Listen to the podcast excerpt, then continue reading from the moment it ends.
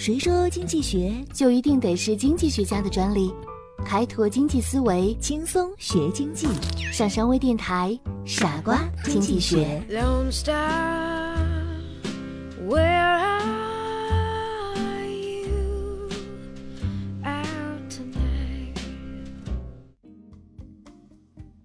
节省出来的钱应该怎样定义呢？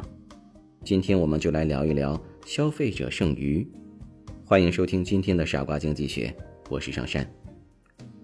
在一场猫王专辑的小型拍卖会上，有小林、小文、老李、阿俊四个猫王迷同时出现了。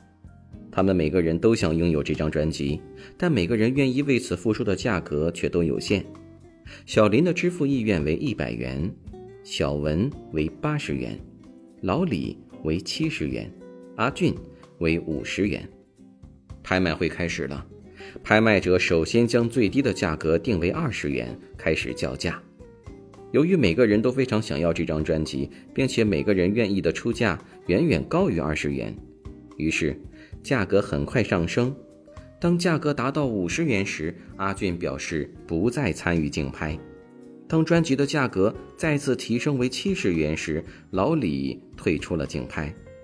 最后，当小林愿意出八十一元的时候，竞拍结束了，因为小文也不愿意出高于八十元的价格购买这张专辑。那么，小林究竟从这张专辑中得到什么收益了呢？实际上，小林愿意为这张专辑支付一百元。但他最终只为此支付了八十一元，比预期节省了十九元。这节省出来的十九元就是小林的消费者剩余。消费者在买东西时对所购买的物品有一种主观评价，这种主观评价表现为愿为这种物品所支付的最高价格，也就是需求价格。决定这种需求价格的主要有两个因素：一是消费者满足程度的高低。也就是说，效用的大小；二是与其他同类物品所带来的效用和价格的比较。消费者愿意出的最高价格，并不一定等于供求双方决定的市场价格。而消费者所愿意出的最高价高于市场价格时，这两种价格之间的差额就称为消费者剩余。消费者剩余等于买者的评价减去买者支付的量。消费者剩余可以用来衡量消费者购买并消费某种物品或劳务所得到的经济福利的大小。消费者购买和消费物品或劳务是为了得到经济福利。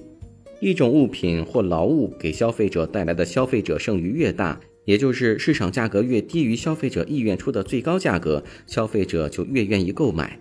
反之，如果市场价格高于消费者愿意出的最高价格，那么消费者就会认为购买该物品或劳务不值得，或者说消费者剩余为负数，那么消费者就不会购买了。